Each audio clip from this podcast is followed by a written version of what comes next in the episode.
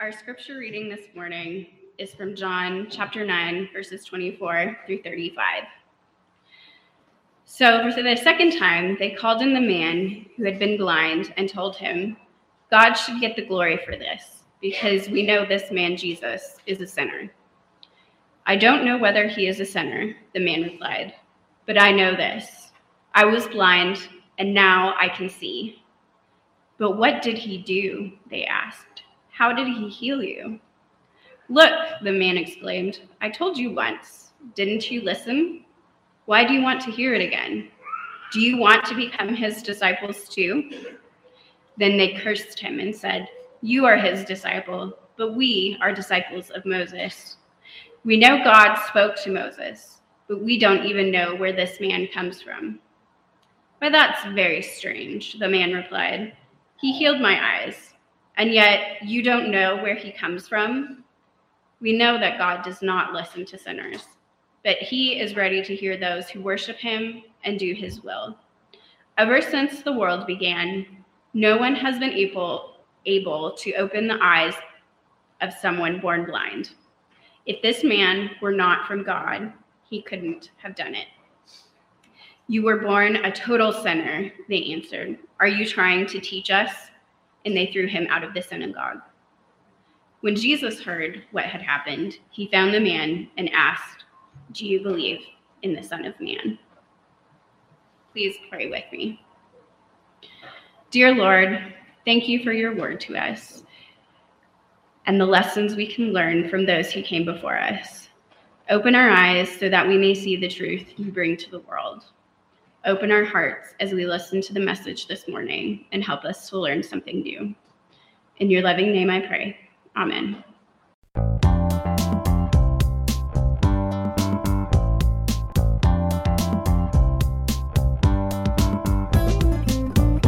Thank you for downloading our podcast. Make sure to subscribe to get new ones every week. And don't forget to check out First Methodist Sweetwater's website and social media. Now, here is Pastor Ryan Strebeck.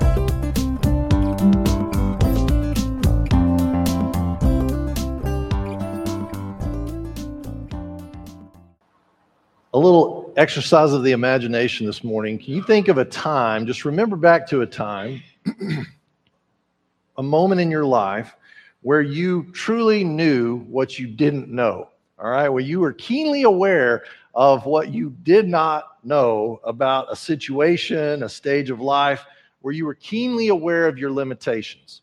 Uh, I can think of a lot of those times, uh, but one time that stands out that's still kind of funny when I think back is uh, our, our family, when we loaded up and went to seminary, uh, to graduate school in Kentucky, uh, went from Borger, Texas with an 18 month old and made the pilgrimage to Kentucky with everything that we had in a in a trailer behind a pickup, and we we just had no idea what we were getting into. Among other things, you know, I, I stumble into the first week of class, and you know, I feel pretty competent and confident about life, and I'm you know approaching 30, and I'm thinking I can you know I can handle this. And I sit through these first few lectures, and I'm surrounded by these people that majored all seemingly in philosophy and history and Greek and Hebrew and all the stuff. And they're like, Yeah, who was your favorite scholar when you were in college? And blah, blah, blah. And I was like, Well, I'm an economics major, so thanks a lot.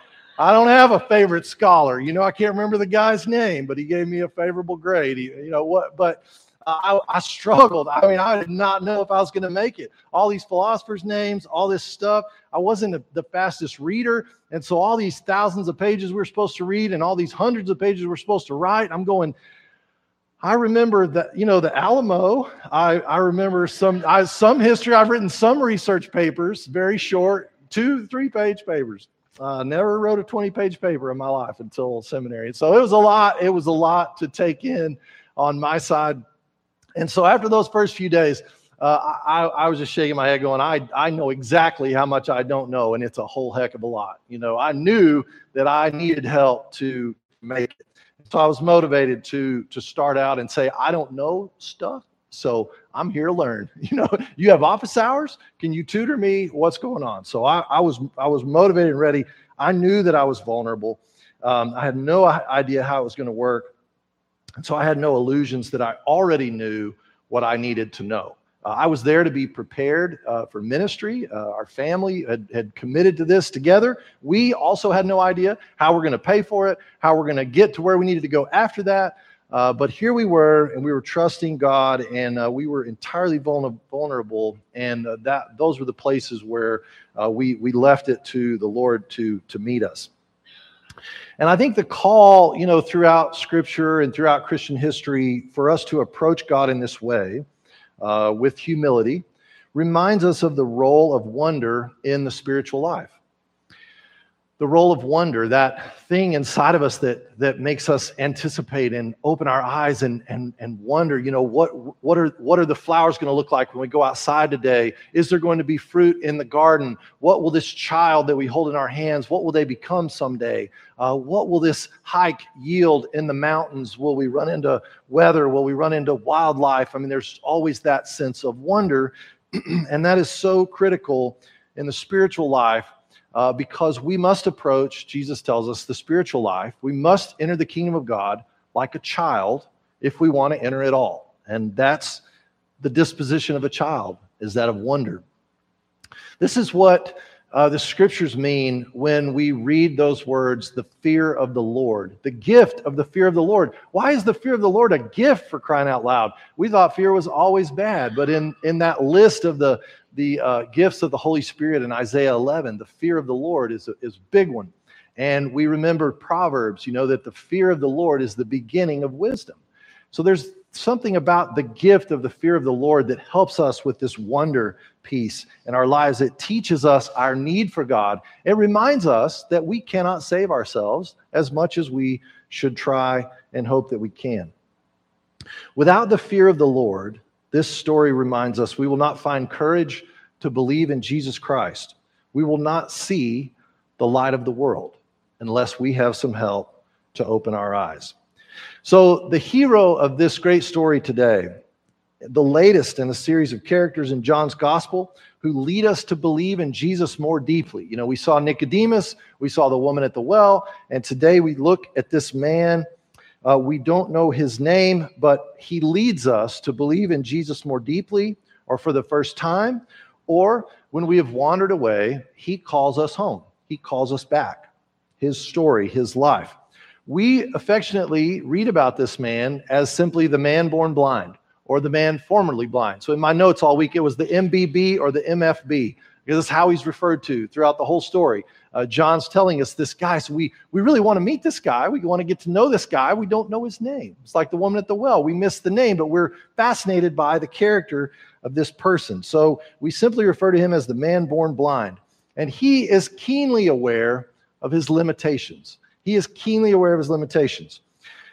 And it is these limitations which really spark the humor and the tragedy of the story these limitations where it, it, prompts you know speculation from others. Is this a familiar story? When we have limitations and we wonder what people are saying about us about our limitations because sometimes they are saying things about us and our limitations.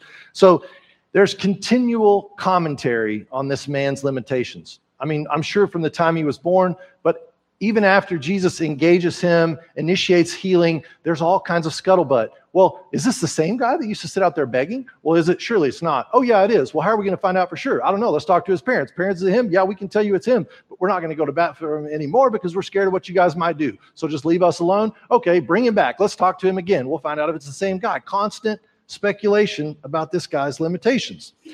And it starts with the disciples, you know. And before we are too critical of the disciples, we ask these same questions all the time. You know, we wonder these things about God. And sometimes in our quiet, desperate moments, things like, okay, Jesus, who sinned? This guy or his parents? Had to be somebody, because we know that when someone's born blind, somebody sinned, right? There was a snafu on the front end of the deal. Which, who was it? Did this baby sin in, in utero, or uh, there was speculation that happened, and, or, or did, you know, mom and dad something shady in their past? What happened? And Jesus says, Oh, and then later the Pharisees confirm that they think the exact same thing when he they give this retort when he takes them to task. He takes them to theology class that they should have been taking other people to. And He says, "How in the world can you miss what's going on here and say you don't know where this guy comes from? No one has ever heard of anyone opening the eyes of a blind person And we know you couldn't do that if you weren't from God.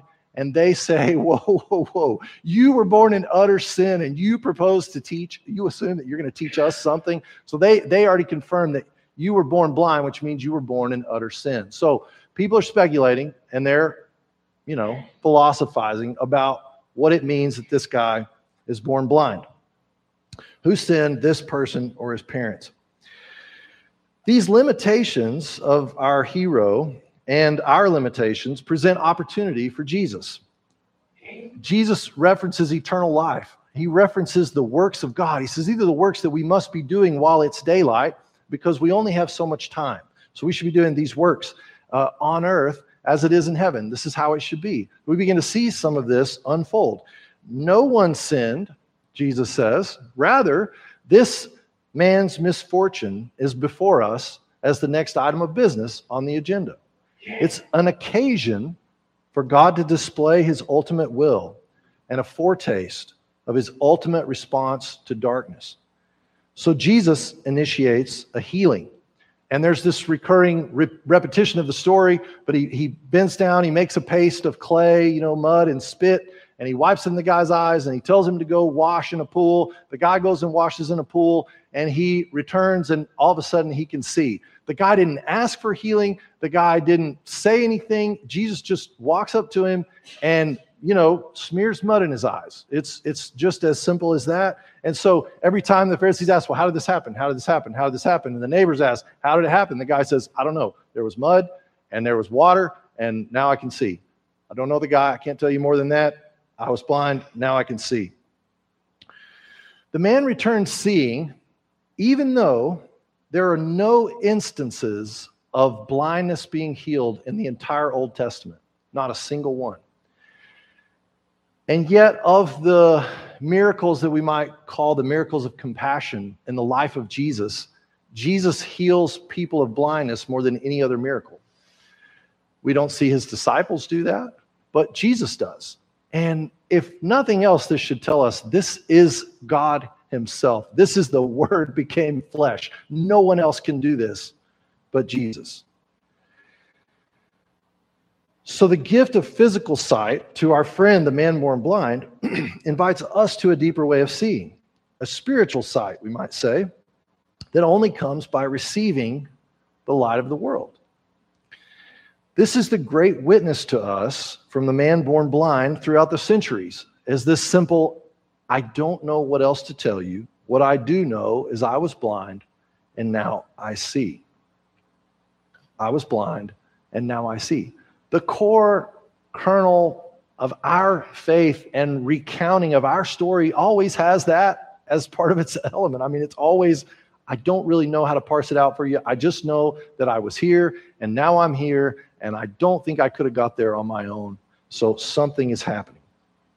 And for this great gift of sight, or the light that the man did not ask for and certainly never expect, because he himself said, Never since the beginning of the world have anyone ever even heard of this? This is crazy. He gets questioned by his neighbors and the Pharisees, you know, six ways from Sunday. His parents hang him out to dry for fear that they might be kicked out of the synagogue. Uh, they don't want to lose their membership. And the poor guy gets the very thing that they feared as he gets booted from the synagogue. He gets cast out. And so what does Jesus do in the wake of this man that he's already healed and sent on his way uh, when he when he finds out that he learns that this man was kicked out of the synagogue our friend the man born blind jesus hears about it and he responds so in verse 35 jesus heard that they cast him out you know he's got his ear to the ground and somebody tells him hey they cast that guy that you healed of blindness you know they, they kicked him out of the synagogue and so Jesus goes and finds him. And again, what does this tell us about the character of God, the nature of Jesus? That he finds out this guy who's estranged from his community. He was healed and meant to be welcomed back into his community, and they kicked him out. So Jesus goes straight to him and he finds him in this beautiful moment in the scene. and he asks him, he gives the dignity to respond to what's happened in his life. And he says, Do you believe in the Son of Man? And the guy's like, I'm not sure who we're talking about, but please tell me more. You know, he's hanging on every word of Jesus. Jesus' response to this man highlights, I think, one of the major things that I believe we leave this story seeing uh, by grace through faith. We see an invitation to abandon ourselves to Jesus, one who is trustworthy, who finds us in our vulnerability, in our limitations, when we are cast out, and when we are estranged. This is the moment. These are the moments where Jesus finds us.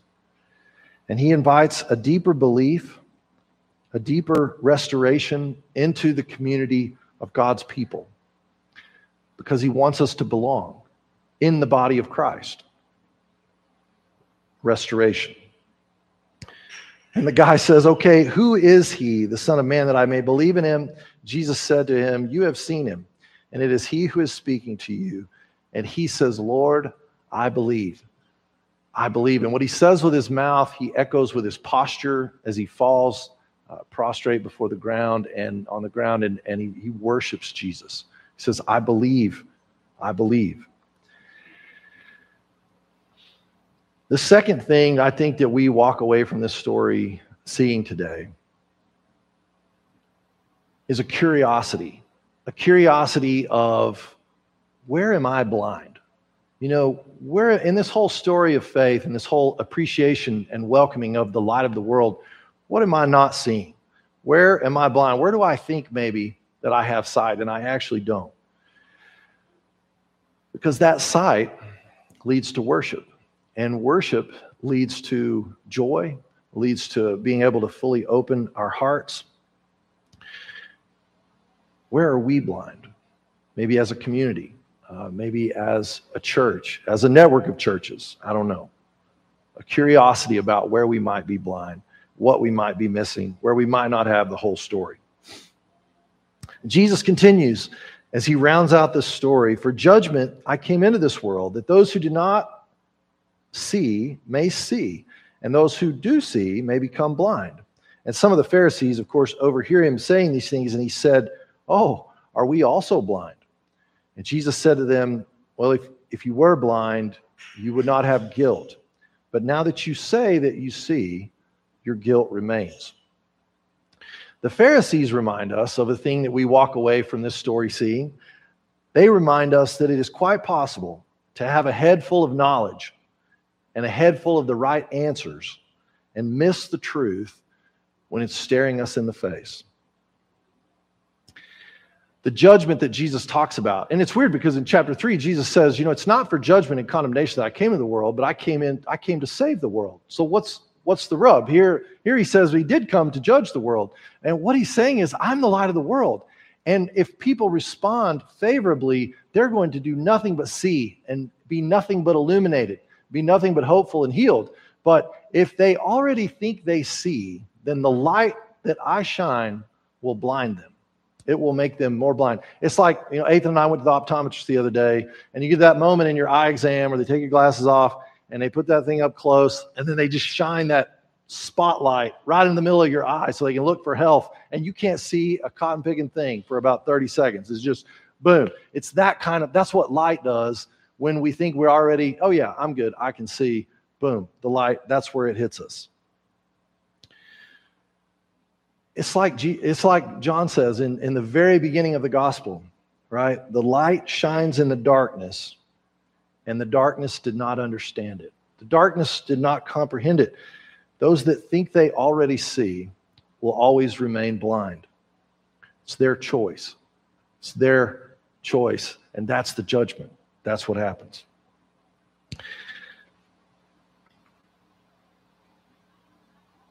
I was reminded on uh, Wednesday night in our Bible study, we were studying the book of Ephesians, and uh, we were in that great passage in chapter three where Paul is praying for the church, and he says uh, he says exactly what he's praying for the church, and that is uh, that they would have the ability by the Spirit, the ability to comprehend what are the heights and depths and what is the breadth and width of the love of God that basically that we would all have the ability to comprehend how great the love of God is. And so we went around the room and we just talked about the different times in our lives where we felt like we had the ability to comprehend the love of God and what it took. And most of us had some sort of echo in the department of, you know, I most experienced and most comprehended the love of God when I was the most desperate for God. In those moments where I knew that nothing else could save me, nothing else could help me, nothing else could comfort me, those are the moments that I had a sense that I comprehended how deep and wide the love of God truly was for me and for all of God's children. So when we know what we don't know is very liberating. And our friend in this story reminds us today is the pathway to our healing. In the name of the Father and the Son and the Holy Spirit. Amen.